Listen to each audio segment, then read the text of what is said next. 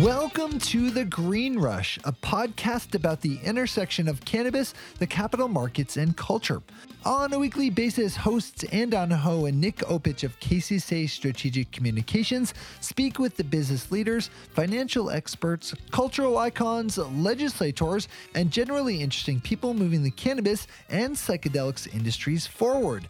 This week, Ann and Nick are sitting down with KCSA's Director of Cannabis Development, Chris Crane, to talk about last week's Benzinga Capital Conference in Miami, Florida. Taking place during Bicycle Day and 420, the Benzinga show featured a number of companies, large and small, in the psychedelics and cannabis spaces, and both Ann and Chris made the trek down to support KCSA's clients and to check out the conference. In this episode, we'll explore some of the initial takeaways and themes Ann and Chris saw at the show and hear some of their favorite experiences and stories from the conference. So sit back and enjoy our conversation about the Benzinga Capital Conference.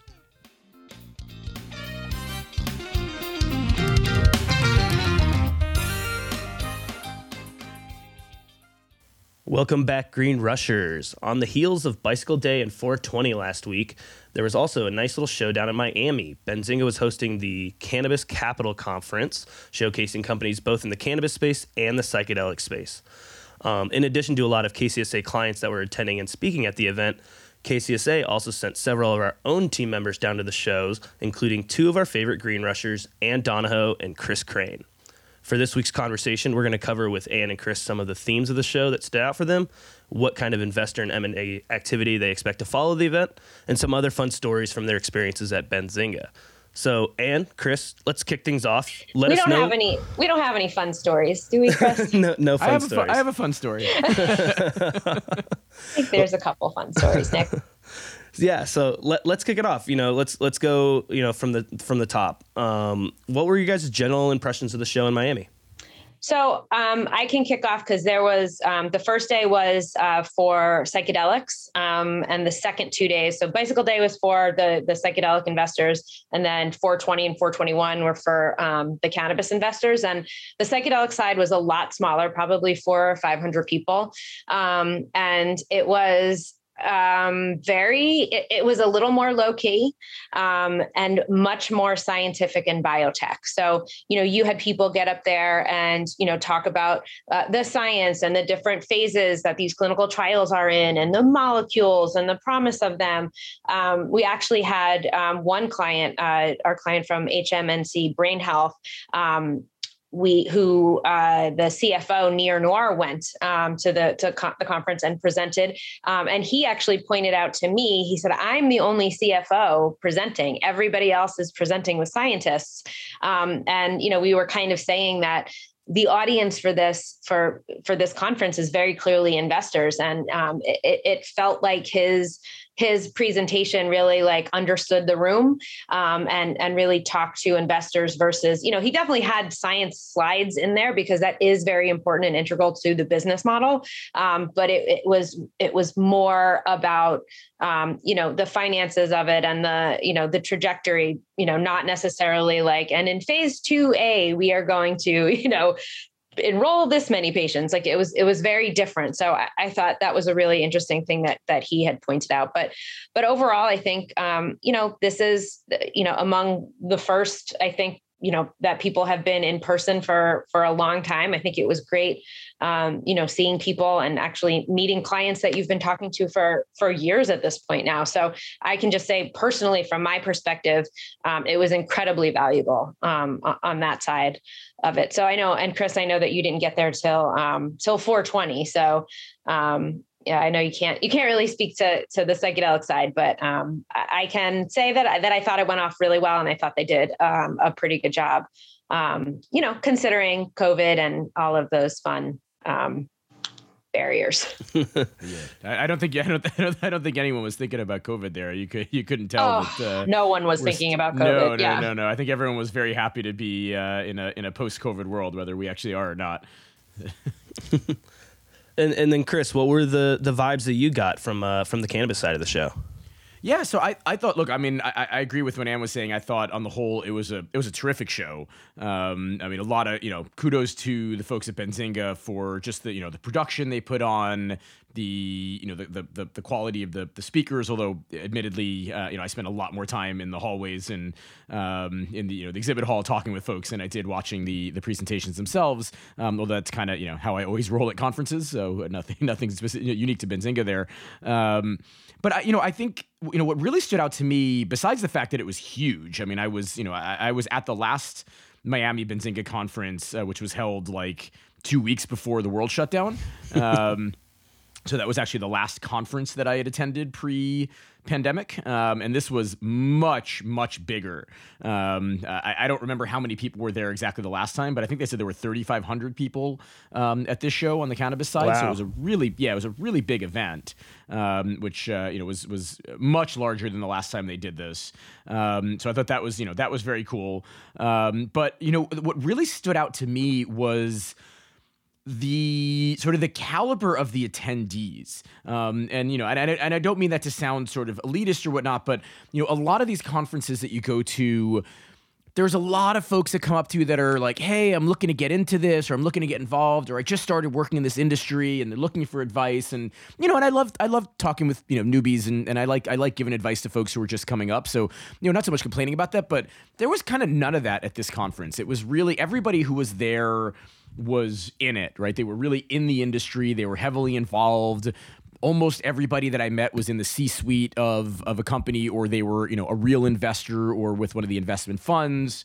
And everybody seemed to be there for a reason and had a purpose. And so I found that, virtually every conversation that I had was a productive conversation that, might lead to, something in the future. And that I thought was really cool. That's a rarity at these types of events. And I think they did a really nice job of, bringing a great quality conference with great quality attendees. And and it seems to be the the feedback that I've gotten from everybody I've talked to since. So yeah, kudos to the Benzinga folks. I completely agree with you, and I think that there, while there was certainly like big cannabis there, Kim Rivers, Boris Jordan, Irwin Simon, there was a really fair amount of smaller, single state operators or regional MSOs there that are getting off the ground. Makes it seem to, I don't mean it to be pejorative, but they're just at different stages in their companies. And there was a different energy to them, I think. Falcon is one of our clients, and, they've been in, business since 2018, but this is really the first time they're kind of coming out, and, they are, working to build kind of their portfolio, their house of brands. But I mean, they're California only. And so I think we just saw a lot more of that, which I think just added to like the sheer number of people there, is that some of these other, smaller players kind of shook out, they've been acquired. And you're kind of seeing this like second level of people who have learned from past mistakes of others, and who are, looking to, not necessarily running to go public either, looking for finance in other ways. I don't think anybody's running to go public these days. I mean, there was a lot of debt guys there, I definitely noticed that. But I think that was a little bit refreshing, because it's a tough market. The market was gross last week. It's gross right now. So the fact that like I still got a fair amount of energy and good, just good vibes, I felt made me feel better about kind of where the market is now. Yeah, well, let's stick on that. Do we have to? I think a little bit, because we're for this investor audience, right? And a lot of people are very anxious about it. Both the public companies that are trying to raise money and stay afloat right now, and the investors that are really believe in this and want to see these companies succeed in the long term. So, Chris, you said you had a lot of meetings at the space. It sounds like there were a lot of really productive meetings, but was there a sense that we're going to start seeing a recovery anytime soon on the marketplace? I think folks are like, I'd say very cautiously optimistic. I mean, there's a lot, and look, folks know that I'm, I'm also the chair of the board of directors of NCIA. And so I follow the policy side of things quite closely. And so there was a lot of questions about you know, when and if safe banking is going to pass, right? I mean, that's definitely on everyone's mind, and I think people are really kind of banking on, for no pun intended, but kind of really banking on that to fuel the recovery in the cannabis financial sector. And I think that's founded, right? And I think if safe banking were to pass, right, you probably would see a nice rebound in the in the public company stocks. So it's understandable that folks are particularly concerned about that one. So I don't think I would say that there was a sense that a recovery is imminent.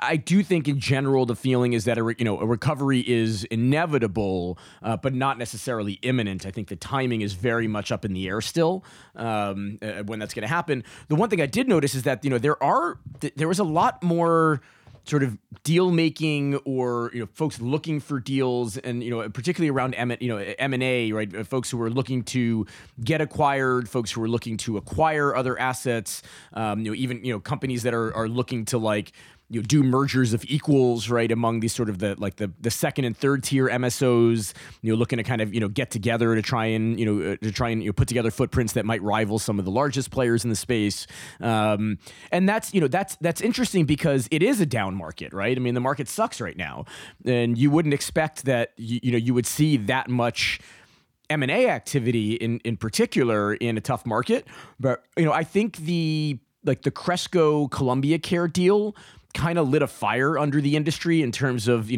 need for folks to get bigger in order to try and compete with these with these really, really big players, and so I think the combination of that and the down market and how difficult this has been, leading to some of the single state players kind of being ready to just get out, right, and looking to get acquired, looking for an exit.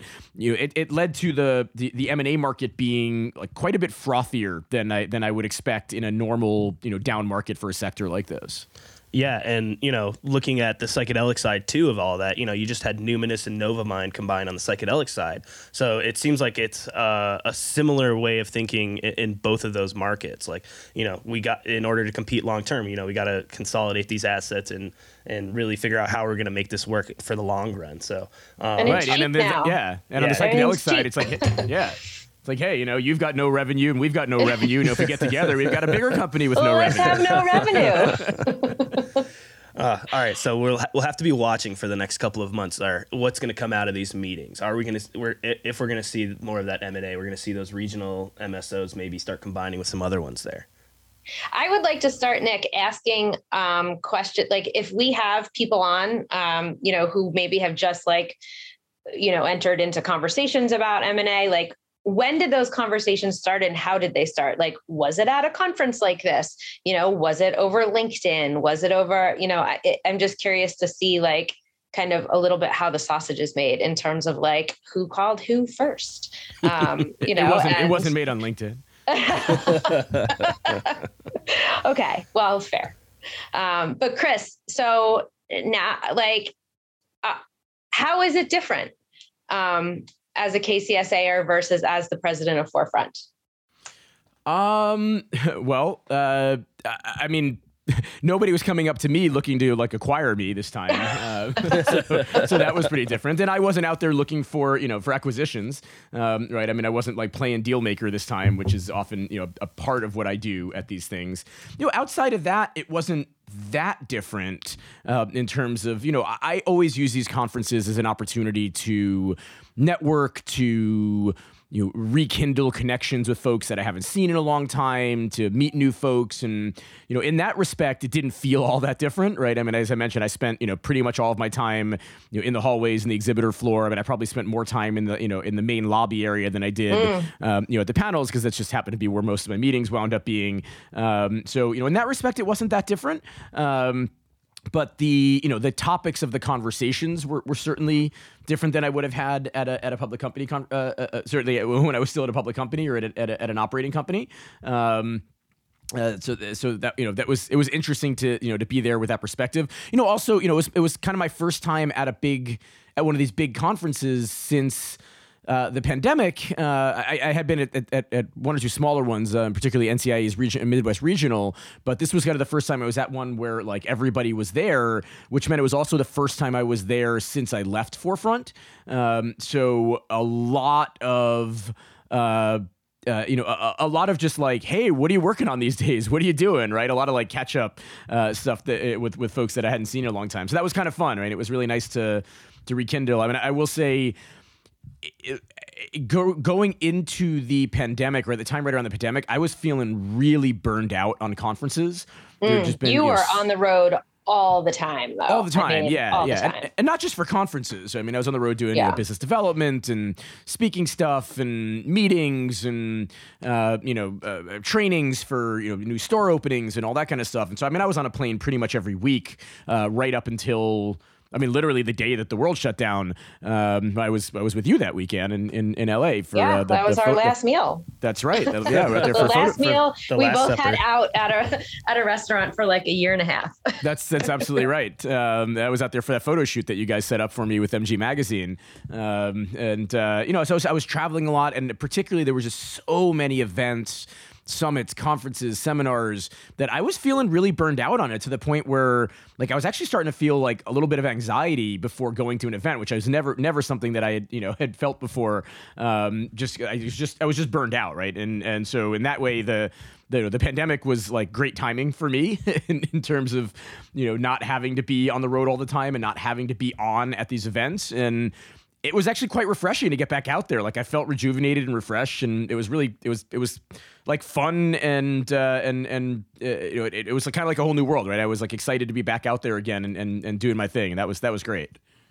Nick, I just have to tell you that Chris is being really modest. He also He can also add Mike Tyson's doorman to his list of experience. Well, I was going to get to that. That was the most different part of this. So it was probably a good time for that story. Yeah, I want to hear the story. All right. So this was a real lesson for me about the PR world. Lewis has certainly talked to me about like, sometimes we just have to do weird things in this job.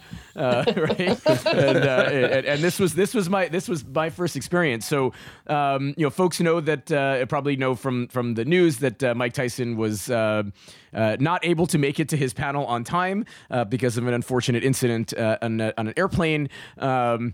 But he did make it. He ended up speaking at the after party on Thursday night. And by the time he was there, Ann, you and Phil and the other KCSAers had all left. So, I volunteered to help however I could. And, the staff wanted me to, or Tyson's staff wanted me to meet them at the lobby of the hotel when they showed up and walk with them into the venue, which was at this nightclub in the Fontainebleau hotel.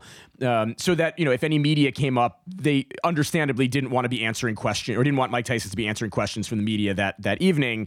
So to just, to talk to the media and tell them to, talk to his publicists and that he wouldn't be answering any direct questions. Fine, happy to do that. And then, things kind of changed around a little bit. I ended up meeting the publicist in the nightclub and just before the club opens. And she's like, well, I'm going to go back to the hotel and pick up Mike Tyson with his security and his folks. I need you to stay here and wait for me. And at some point I'm going to send you a text and I need you to open this door. This was the back door of the club, right? So that we don't have to go in through the lobby of the hotel. We're going to come through the back door and I need you to open the door when I text you. Okay, so I'm standing in an empty nightclub. There's no people there. It's just me and the security guards in the club standing around like waiting for a text to open the door. At some point, I end up seeing a couple of guys I knew who run a cannabis company, Pleasantrees in Michigan, and so I'm chatting with them a little bit, right? Because the people start coming into the club while I'm sitting there waiting. And I was like, "Hey guys, like this is gonna sound crazy, but at some point, my watch is gonna buzz, and I'm gonna have to leave you like mid conversation so that I can go right over there and open that door for Mike Tyson." Like really? And lo and behold, like it happened. Like mid sentence, I was like, "I gotta go, guys." I run over, like open the door, and Tyson comes in, and got to hang out with him. Was able to hand him a 4Front pre-rolled infused pre-roll, which he ended up smoking on stage. So that was kind of awesome. Got to now the nice part is or the best part about this, besides having worked as Mike Tyson's doorman, which was a highlight of my career. I handed him this pre-roll. I told him what was in it, and I said, Mike, this is gonna fuck you up. And he says, oh yeah. And he, challenge accepted. And he lit it, and then like a couple minutes after he lights it, he gets pulled up on stage and he's smoking it on stage. So now I get to tell the world that I fucked up Mike Tyson, and I live to tell about it. That's amazing. That's awesome. And there's video of this, so we'll make sure that that we stick it in the show notes, because it was Mike Tyson, Jason Raznick, and Ric Flair, who is another celebrity that Chris and I rubbed elbows with at the event. So we'll make sure to post videos of the video of Mike Tyson and the picture of me and Chris and Ric Flair. Which is pretty awesome. Yes, which I got to say, as a kid who grew up on wrestling in the 80s, like meeting Ric Flair was pretty awesome. Like 8-year-old Chris was on the freaking moon. That is amazing. Did you tell your family, Chris? Oh, of course. Oh, I sent them texts with the picture of the two of us and Ric Flair. Yeah, that was awesome. I sent it to my cousin, was like, oh my God, you have to be so excited. Cause I used to have like pictures of wrestlers on my walls when I was like, 7-8 years old. So that was pretty freaking cool. Well, everyone I showed it to was like, woo! Nature boy. Yes. Woo. So no, exactly. Actually I could tell you another kind of funny story on that one. One of the guys I was talking to, actually from one of the owners of Pleasantrees, as we were talking afterwards, he was down on the floor watching the presentation, and I guess his father-in-law is like a huge wrestling fan, and I guess talks about it quite a bit, like old school wrestling in particular. And so he happened to be like FaceTiming with his 5-year-old son, saying goodnight to him, while Mike Tyson and Ric Flair and Rick Ross were up on the stage. And he's in the crowd of this nightclub FaceTiming his 5-year-old. And I guess you could kind of see the speakers like over his shoulder. And like, as he's talking, he tells me this, and I came down afterwards, as he's talking, his 5-year-old son says, Dad, that nature boy? Wow, good eye. Yeah, exactly. That's pretty impressive. That's amazing. That's pretty cool. Well, Chris, I'm glad to hear you are, cutting up your PR chops out there, learning how to open doors, do the stuff for the client. Our job is so weird. It is so weird. It is very weird. Go ahead, Ann. Sorry. I was going to say, as we wrap up, and Nick, I don't know if you have any other, any things you want to touch on, but I do want to really shout out Jason Raznick, Patrick and Elliot Lane, Nicole Lapointe, and everyone on the Benzinga staff. They are truly a pleasure to work with. And, anytime I had like a freak out, I could text one of them and they're like, calm down, Ann, we have it. So I really, really appreciate all the work that goes into that, certainly. And it came off almost without a hitch, but even with the hitch, they rolled with the punches. No pun intended. Yeah. Love the Benzinga team. Shout out to those guys. But Ann, I do have one last question just for you. And I really hope that it is yes. But was the space better than the last time we were in Miami for a conference where not all those hidden doors and stuff? What was that? Like the opera house that we were at last time? Oh my God. Please tell me this was a better setting for a conference. Yes, it was a better space, but it still had these little like mazes to go. And they had these like little rooms for investor meet, like investor one-on-ones. And one of my clients was like, oh, I'm at the booth. And I'm like, are you at the booth or are you in your cubby? And he's like, I'm in my cubby. So like, there was definitely like, a little bit of a funky layout, but nowhere near the oddity of being at like an opera house or what was that? Like a theater space? I don't even know. Yeah, it was art space, something weird. Yeah, but it was the Fontainebleau. Right. I mean, you could, but the other funny thing was, it was like spring break. So like in between, like, psychedelics and cannabis, you had like families with like swimmies and like bathing suits and wet towels and like, kind of mingling with everybody. So. Oh, it was bizarre. I mean, all there's so many mixes of like cannabis business people in like, like Miami business casual attire, and then like 20-year-olds in like bikinis and like you know, buff dudes in like bathing suits, and it was really, it was bizarre. That was a really, and then families with little kids and swimmies. It was quite the confluence of attendees or I guess guests at the hotel there. Yeah, for sure. Well, but awesome. a very cool venue. Yeah, it felt a little, and I hadn't been for many years, but it was at the Fontainebleau, and it felt a little like Vegas-y. Like I had forgotten how big that property is, and it's all kind of interconnected, and so it was like the Vegas feel with Miami traffic. So that's how I would describe it. Well, that's awesome. Thanks, guys, for the rundown of Benzinga. It sounded like a great show, Lewis. If you're listening, I want to go next time it's in Miami. So. If you've made it this far, let me know. But you guys, thanks for this. Well, that's a fun Easter egg for Lewis. Yeah, I know, right?